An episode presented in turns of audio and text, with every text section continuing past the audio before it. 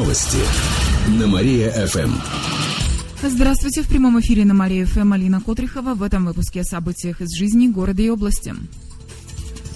Судебные приставы занизили свои доходы. Это показала прокурорская проверка. Выяснилось, что пятеро чиновников в межрайонном отделе по исполнению особо важных судебных производств не указали в справках о доходах жилье, которым они пользуются.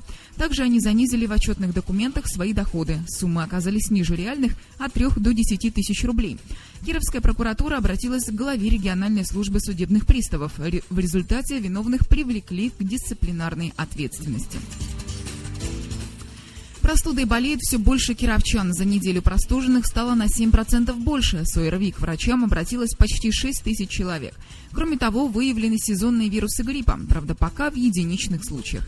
В областном Роспотребнадзоре отмечают, что рост заболевания гриппом ожидается позже, поэтому еще есть время сделать прививки. Сейчас всего 20% населения области обезопасили себя вакциной от гриппа. Родина упустила победу на последних минутах. Накануне кировчане сыграли с Красногорским «Зорким». Это серебряный призер прошлого чемпионата России по хоккею с мячом.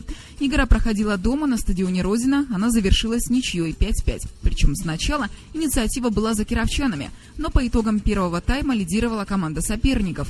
За 15 минут до окончания матча хоккеист Родины Олег Пивоваров сократил отставание до минимума, а затем и вовсе сравнял счет – Схватка могла завершиться победой Родины, но на последней минуте соперник забил решающий мяч.